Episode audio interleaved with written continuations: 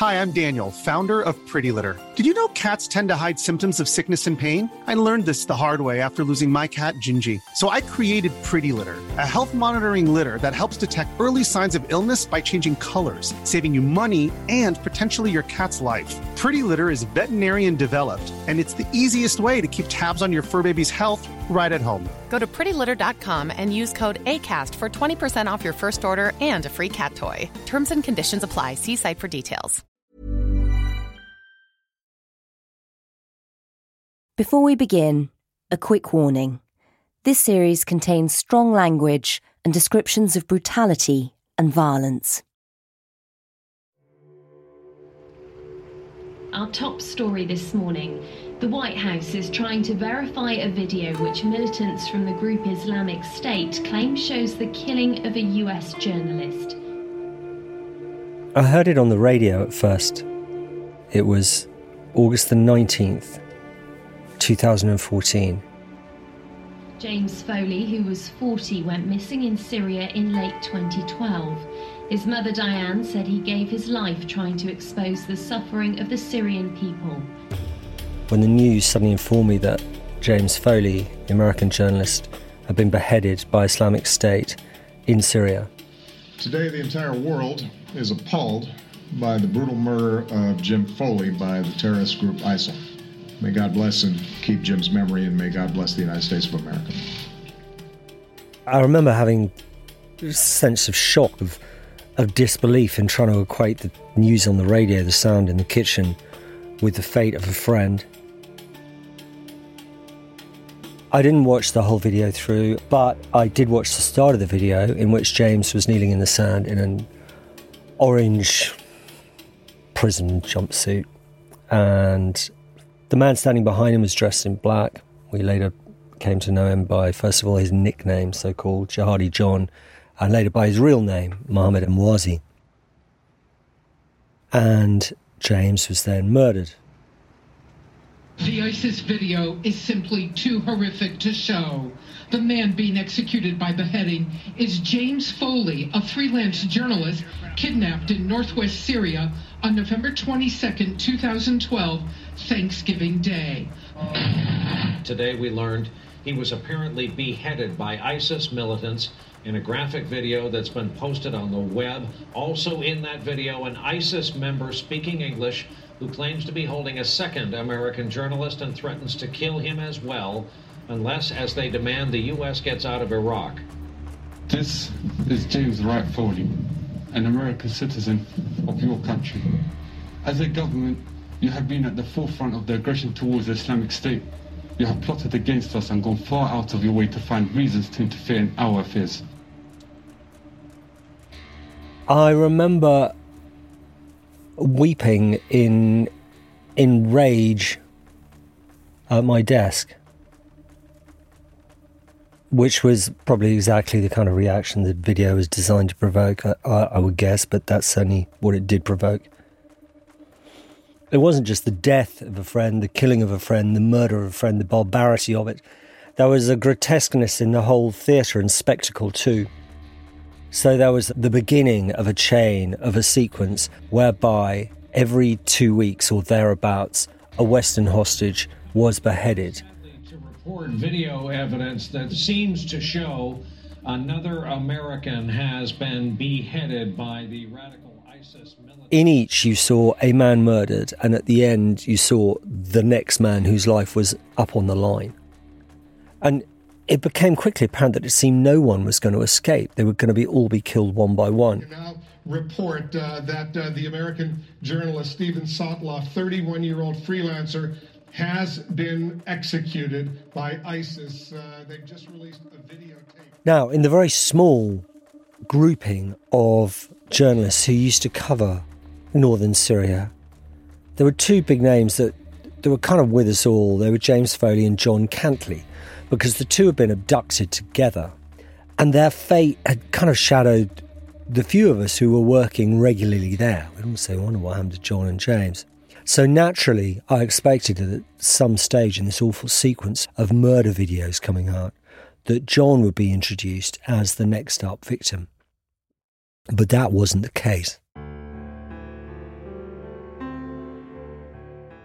That's Anthony Loyd, veteran foreign correspondent at the Times, who over the last 30 years has covered wars in places like Bosnia, Afghanistan, Iraq, Libya, and Syria.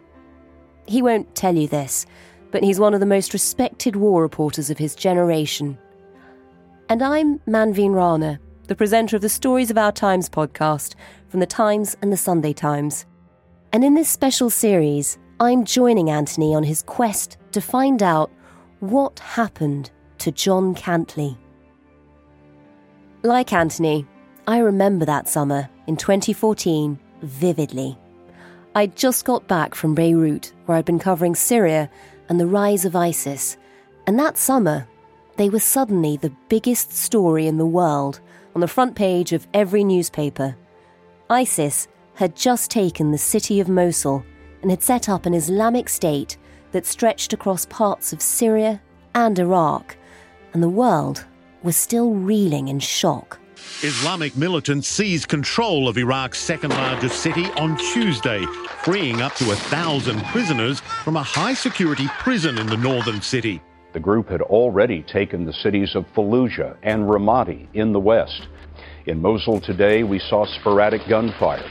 The insurgents seized police stations, banks, and government buildings. As the summer wore on, they became more and more brutal. They carried out a massacre of Yazidis and took women as sex slaves.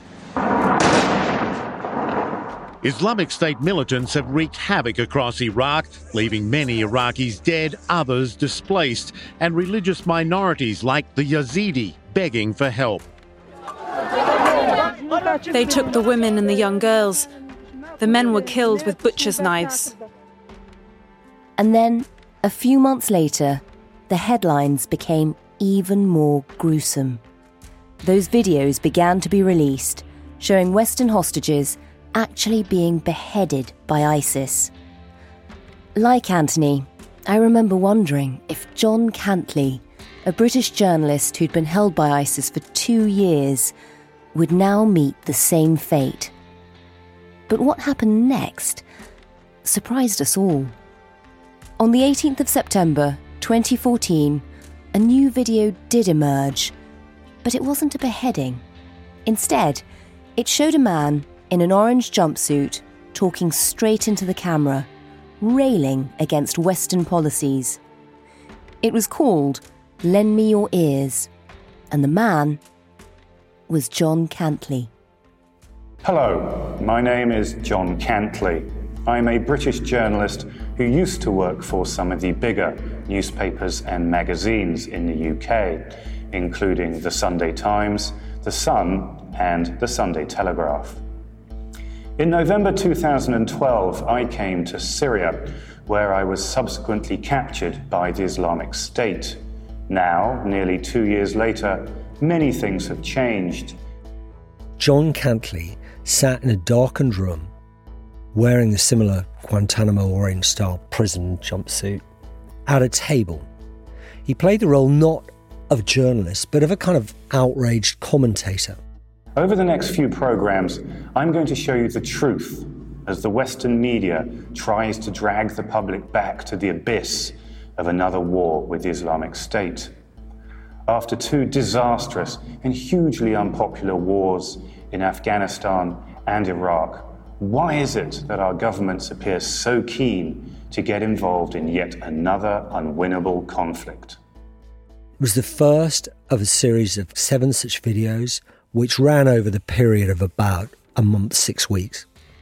And in these videos, John Cantlie sometimes spouted just fairly raw Islamic State propaganda.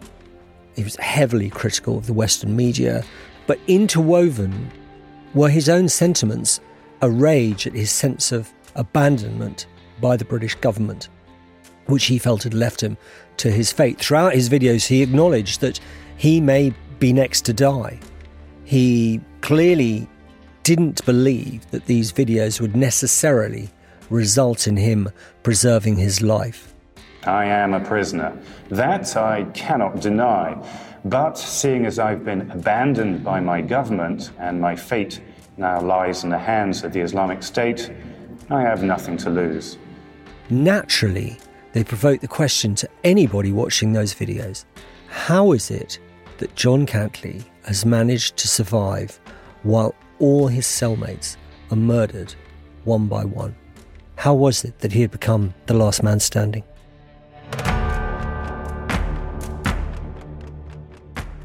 We know what happened to all the other Western hostages held by ISIS. One by one, they were either released or beheaded. But almost a decade after he was first kidnapped, we still don't know what happened to John Cantlie. For Anthony, who was himself kidnapped and shot in Syria, it's a question that's haunted him, and it's led to an obsessive, in depth investigation that's taken him all over the world. I asked that question to people in Iraq, in Syria, in Morocco, in Belgium, in Denmark, in Britain, in the States. I've asked that question across three continents. Apart from us, has anyone ever come to ask you about what happened to John Cantlie or, or your appearance in that video? You are the first people who asked me about John Cantlie. In this series, based on Anthony's investigation, we'll go back to the moment when John Cantlie and his friend James Foley were abducted. They opened the door and there was like all of them wearing masks with a Kalashnikov and they told us like stop, stop, stop.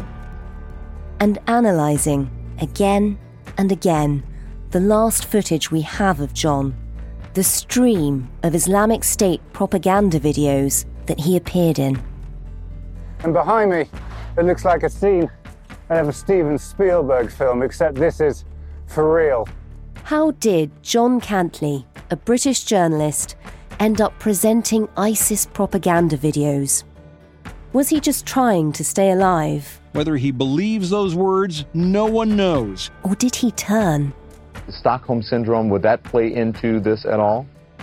To try to understand this complex character, we'll hear from his friends. He would usually start by reminding me how boring my life is, how pathetic I've become since leaving the military, and how my business life is no longer exciting or sexy enough, and that I should revisit my manhood and get on a plane and come and meet him immediately.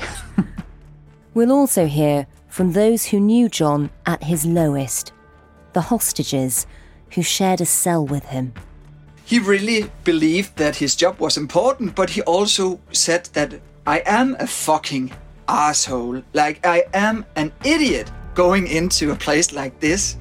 Of course, I'm an idiot. And of course, everybody will hate me. Just, just how it is. Because why should anybody else understand why you want to risk your own life? To find out what happened after he was taken, we'll even hear from former members of Islamic State. They got tortured really bad before I was there. Like, really bad. They had to fight each other like in a dog cage, and people would watch from a roof. And if, if they wouldn't fight, they would be punished way more harder than in the first place. We're bringing together Anthony's long running investigation to try and answer a few key questions. Why is John Cantlie the only hostage whose fate is still a mystery? Did a British journalist switch sides and work for ISIS, or was he just doing what he had to to survive? Could he still be alive? And why does it feel like no one else is looking for him? You're listening to Last Man Standing from the Times and the Sunday Times. Episode 1 On the Trail.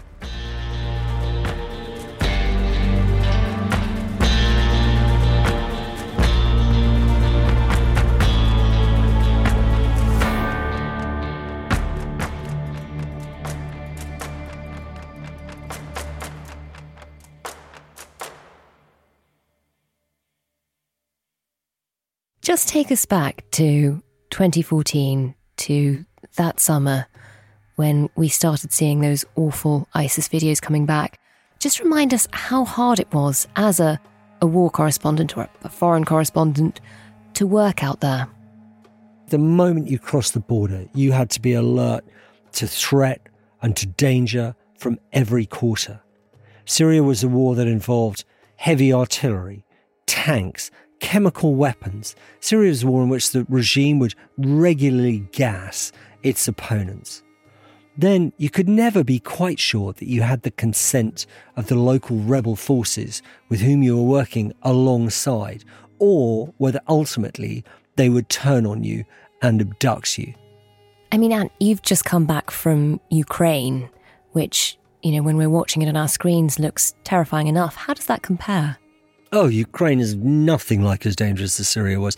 The vast majority of people, vast majority of Ukrainians, are very hospitable, very friendly, very accepting to your presence there as a Western journalist. You're not going to get sold out, betrayed, taken hostage, abducted, kidnapped, or shot by Ukrainians knowingly. Syria, there was always that uncertainty. You never know quite what was going to drop out of the sky your way in terms of a barrel bomb, a shell, a rocket. You weren't sure whether the civilians alongside whom you lived, slept, and ate necessarily were happy with you there, or whether they're going to sell you out to someone else. Every day I worked there, it felt like walking on a on a kind of ice floe as you could hear it begin to crack. Every day felt like that. And it got worse the more trips I did in Syria. There was the just sense of this is getting so incredibly dangerous. So every trip felt like it could be the one when your luck would run out. So when James Foley and John Cantlie, two of the small band of journalists covering the Syrian war, were kidnapped, it was what all the other reporters always feared. It could have been any one of them. For Anthony, his investigation is also driven by the memory of a moment 10 years ago in the autumn of 2012. I've been going in and out of Syria too throughout 2012. So basically, you go like this you go fly to Istanbul, you connect and go down to Antakya, uh, which is in southern Turkey. We used to call the flights in those days the Jihad Express because they're on the plane with you. It's just like loads of Oh, guys going, going to go and join. fight and join in the jihad, right? And it was like everybody, So just Brits, jihadis French, and journalists. just jihadis and journalists, and not many journalists and an awful lot of jihadis. I tell you, so on the old Jihad Express down to uh, southern Turkey, and it, they didn't look discreet either. It was like, guys, you're so you're here for one reason. But anyway, then you get southern Turkey, and I stay, used to stay in this lovely, um, really small hotel with this bougainvillea growing up the outside and over my balcony, and um, Lovely. yeah, I used to um, love it. Anyway, just around the corner, there was this restaurant which had great sea bass. So the night before I go in, I'd always be, it was a bit like the Last Supper. I was like, okay, I'll have sea bass and wine.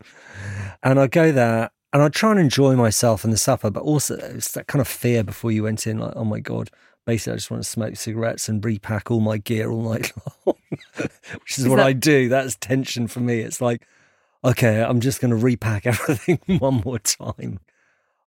Anyway, as I wandered in there and I saw James and John Cantlie sitting at a table in this restaurant. And the thing about James Foley was whenever you met James Foley, he smiled and engaged with you like you were the meeting you was just the best part of his day. Not in a kind of mulchy, schmaltzy kind of American way, but just a very natural, non contrived warmth. The guy was absolutely warm and uh, funny and engaging, and it rubbed off. I mean, I don't, I'm not on the road to make friends. You know what I mean? It's not like, oh, yeah, you're on the air force, so we got to be friendly or something like that.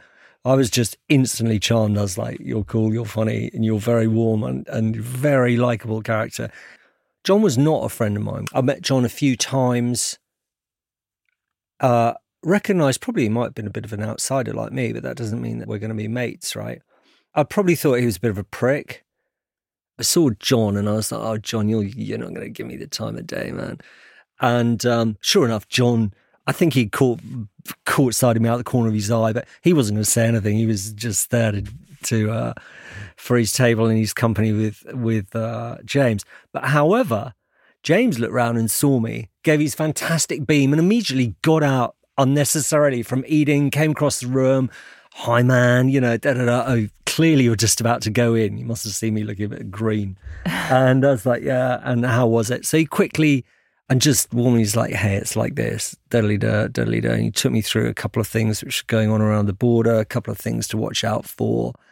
He just kind of gave me like, you know, all the bad things that could happen if you went there. And I don't know, it was typically just kind of generous and it, it was cool. It was just like a few minutes chat. And then he went back to his meal and we were like, yeah, we're going to see each other soon. That was October 2012. So I went in, I would have come out a week or two later. They then went in and were never seen again. John and Jim crossed over to Syria a few weeks later, and as far as we know, they never left again.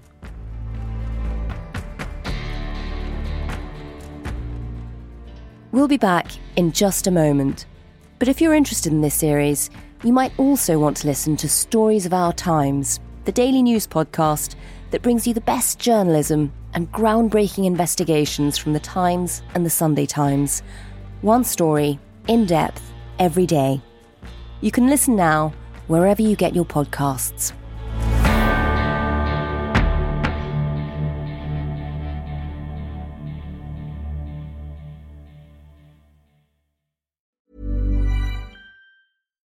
If you're looking for plump lips that last, you need to know about Juvederm lip fillers. With Juvederm Volbella XC and Juvederm Ultra XC, your lip look, whether it's subtle or bold, can last up to one full year with optimal treatment and no additional maintenance. Find a licensed specialist and see if it's right for you at juvederm.com today. That's J U V E D E R M.com. Add fullness to lips in adults over 21 with Juvederm Volbella XC or Juvederm Ultra XC. Do not use if you have severe allergies or a history of severe allergic reactions, or if you're allergic to lidocaine or the proteins used in Juvederm. Tell your doctor if you have a history of scarring or taking medicines that decrease the body's immune response or that can prolong bleeding. Common side effects include injection site redness, swelling, pain, tenderness, firmness, lumps, bumps, bruising, discoloration, or itching. As with all fillers, there's a rare risk of unintentional injection into a blood vessel, which can cause vision abnormalities, blindness, stroke, temporary scabs, or scarring. For full important safety information, visit juvederm.com.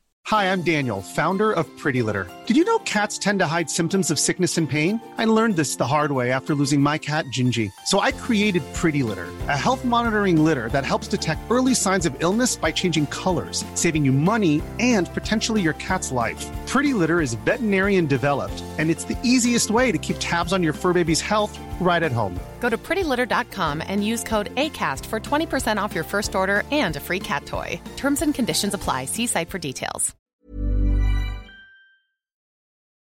What is it about this story? What is it about John Cantlie that makes you keep going back to it?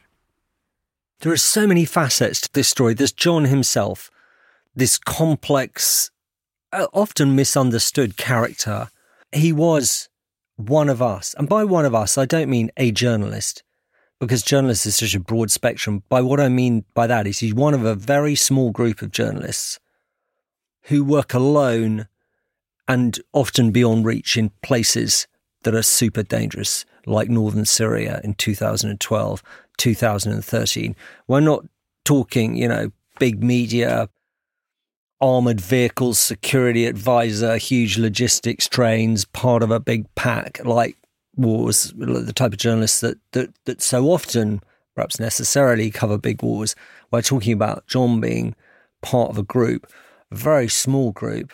And I recognize that through my own career. I recognize that group. I mean, I've been a journalist now for 30 years, but 19 of those years were freelance.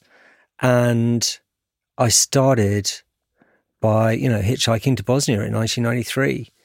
And it just happened that for various reasons to do with, you know, the time I'd worked there, The fact I'd met John Cantlie, I can't claim we were friends at all. We'd met two or three times and probably didn't like each other that much. That didn't matter. All of these things led me to try to find out what happened to John Cantlie. To try and answer that question, we have to go back even further to the summer of 2012, a few months before that meeting in the restaurant in Turkey, and a whole two years before the beheadings began. We have to go back to the first time that John Cantlie was kidnapped. So, in that summer of 2012, John goes back into Syria. He's already beginning to make a name for himself. He's been working earlier in Libya, before that in Afghanistan, but in spring 2012, he's beginning to make a name for himself in Syria. So, John then goes back in the summer of 2012 and he meets up with a friend of his, a photographer, a big Dutch guy called Jeroen Orlemans. And the two cross with a Syrian interpreter over that little mountain range to the area of Bab al Hawa, a crossing point inside Syria. And having walked, they got their rucksacks on and all the rest of it. They see this kind of tented camp Hmm. of what they think are Syrian rebels. And they they definitely stopped camps like that before and and stopped for some tea and, and some chat, you know. So um, they go to do that again. Unfortunately, this time, instead of uh, passing uh, through uh, friendly territory, um, we passed through a camp which was inhabited by Islamic jihadists. That's the voice of John Cantlie describing the ordeal. And we were effectively, unbeknownst to us or our guide, delivered part and parcel into the hands of jihadists. who are not friendly and just arrest them immediately and take all their gear and then bind their hands and put them inside a tent. This is a real fulcrum moment in the war. The war until that point had been largely a Syrian on Syrian struggle, the Syrian regime versus Syrian rebels. But what's just begun to happen in that summer of 2012 is the first of what's ultimately thousands and thousands of foreign jihadists from around the world coming to Syria, one of Islam's most holy lands, to participate in what they see is not just a revolution, but a jihad. So, what you've got is these two guys, these two journalists, hoping, you know, they're going to encounter, as they expect, Syrian rebels, have a cup of tea, have a chat, and move on. And in fact, bumping into already quite radicalized, but also wanting to be further radicalized, group of foreign young men. Which is pretty terrifying, even if they are young and amateurish. Yeah, with your hands tied. And at one point, they hear the sharpening of knives too. Oh, God. Yeah, and they think it's going to be head chopping time. I mean, it's funny, you know, the imagination can run riot. And, and certainly, when you're speaking for myself, there were times when I actually thought, what does it feel like when, when you're shot in the back of the head, you know, when you're kneeling and blindfolded? You know, is there pain? Does it just go dark? Uh, and then when, you know, they were sharpening the knives, you're like, you know, what does it feel like when someone pulls your head back and actually slices your throat? Can you taste the blood gurgling down your windpipe? It's, these are not nice thoughts. But the guys notice the back of the tent, there's either a rip or a tear or, or a gap in it. I remember saying to to um, my colleague Jerome from from the Netherlands, I said, "Look, mate, this isn't going to get any better. This is only going to get worse." You know, they would they'd said initially that they just wanted to check who we were, and then we'd be let on our way. Then we're cuffed. Then we're led into another tent. We're handcuffed to other prisoners. Uh, now we're blindfolded. And so when we saw the opportunity, we said, "Let's just take it." So one day at the end of the day, I think it's about 7 p.m., John and Jerome burst out, hands tied. It's very difficult to run with your hands tied, may I add. Burst out the back of the tent during prayer time, hoping that the guys, as they're all praying, will not see them make their escape out the back of the tent. And they've gone a bit of a distance when they hear the first shouts behind them and look around, and there's about seven or eight guys after them who start shooting at them with Kalashnikovs. And, you know, shooting at them a lot with Kalashnikovs. And, um, having been pursued and shot at by people with Kalashnikovs, boy, I tell you, you're running at some clip, and uh, and it's you know as the bullets fly, uh, you're not in any hurry to stop. However, they had to stop because the first thing is Jerome gets hit through the hip, and he's very lucky. It kind of bullet goes in and goes out without clipping his bowel or his arteries, but it's a big big wound. John gets, you know, clipped on the ear and then hit in the hand as well. He's bleeding. They're running barefoot over all this really rough and thorny territory. And, and by that stage, there's bullets flying everywhere, so they stop. And they're recaptured. The difference between the Great Escape and the Shit Escape is definitely getting recaptured because in Syria, those who have recaptured you, particularly when it comes to jihadists, will not think, well, nice try, we'll give you a cup of tea and don't try it again. It's not like Escape from Cold. It's John and Jeroen are, you know, their wounds are now covered in flies, beginning to smell and get infected. Oh. They're tied up. Um, there's a lot more talk about you will be killed, you won't be killed. Finally, I think it's day seven, there's a huge hubbub and a whole lot of Syrian rebels turn up. And they turn up to rescue them and they stare down these foreign jihadis, grab John and Jeroen, take them away to freedom.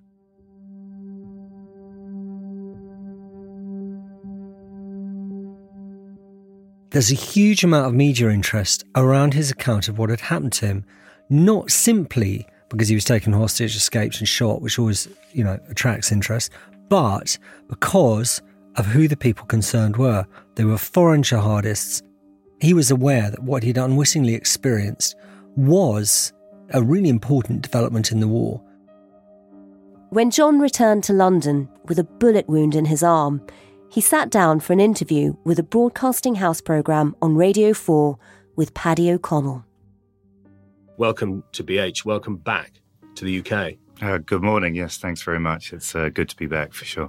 For him, is this sort of an oddly unexpected moment where, as a journalist covering the war, he suddenly got the biggest story going. I think it must have been a surprise for him. It was around that time I saw him back in London in the Frontline Club. Uh, we weren't there for meeting; we just happened to be in, in, end up in the same room together. I think he was surprised, but also, you know, he was a bright guy. So, yeah, of course, he was surprised by what had happened to him, but he was also smart enough to realise that there was a really important element to it. Um, how are you? I'm okay. I'm fine. The feet are a bit cut up. Um, running across uh, uh, granite boulders and thorns and cacti and bare feet isn't ideal. Um, and I had an operation on Wednesday, last Wednesday, um, to look at the, the, nerve in the arm. It's not severed, but it will take time to, to get the feeling back. Having just survived this kidnapping, John Cantlie comes back, is recovering, having been shot, but very quickly, he starts talking about going back to Syria. I mentioned you were help, freed with help from the Free Syrian Army. Yeah. Will you go back? Yeah, I mean it's it's it's it's my job. You know, it's it's a it's I don't really know how to do anything else. You know, it's always the first question. I mean, of course, you know, the time right now is to repair. I'm of no use to anyone. They took all our gear. I've got to get this hand sorted. But but yes, absolutely, the people, the Syrian people, are amazing. So I think for many people looking at John's experience of captivity and escape, they would have seen a guy who, you know, was taken hostage, was tied up, was beaten, was shot trying to escape, whose friend was shot really badly trying to escape, was, you know, recaptured, beaten again, had that, you know, his life was totally at risk, were it not for the sudden appearance and rescue by Syrian rebel forces, would naturally conclude, looking at all that, definitely don't go back to Syria. But that wasn't how John saw it. I mean, to most people listening, it will sound like a mad thing to do, you know, but you would wonder why you'd want to even think about carrying on doing the same job. I mean, you've been kidnapped. What made you go back to it? Well, for a start, if you're going to war, you see people the whole time have been injured, who've been beaten up, or put in prison, or people have been killed. And you've got to be quite stupid to think, well, that won't happen to me if I thought that, oh, I'm only doing this job because I'm assuming I'm never going to get hurt, well, it'd be pretty dim. So I think that John, you know, he had been abducted, had been hurt, but wanted to continue, you know, with the life of a photojournalist um, covering wars. Yeah. I mean, you know, I, I was kidnapped not in Syria, in Beirut, and very different circumstances. It was, you know, I wasn't shot or anything like that, but I sort of felt I had to go back within 48 hours. Otherwise, A, it becomes a thing people know you for, and you don't want that. You don't want, want to be the person who got kidnapped and that's it. You sort of want to be there doing the story.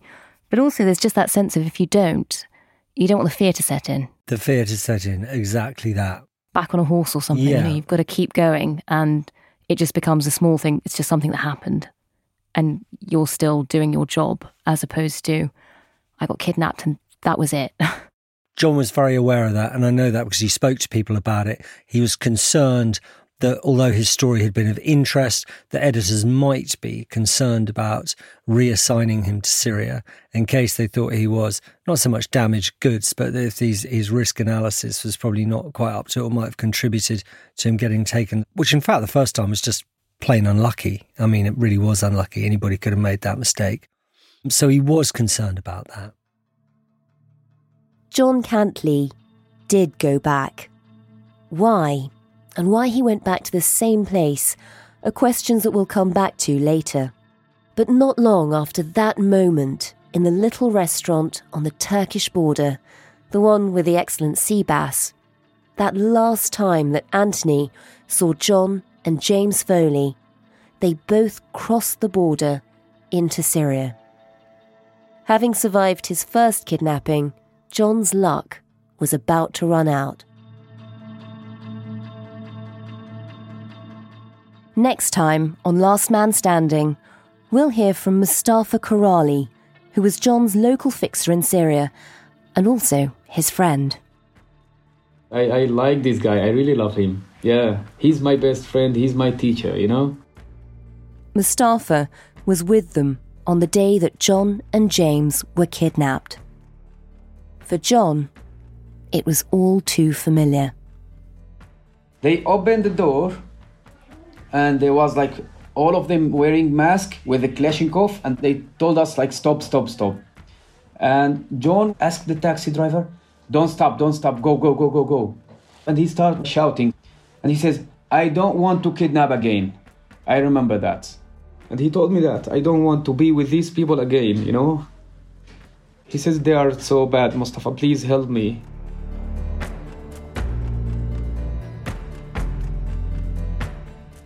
Last Man Standing is a Stories of Our Times production for The Times and The Sunday Times. This series is based on an investigation and interviews conducted by Anthony Loyd, war correspondent at The Times. It's co presented and executive produced by me, Manveen Rana. The lead producer is Poppy Damon. The producer is Matt Wareham. Story editing is by Joe Sykes at Samizdat Audio. Sound design and original music is by Tom Birchall. The executive producer of Stories of Our Times is Kate Ford.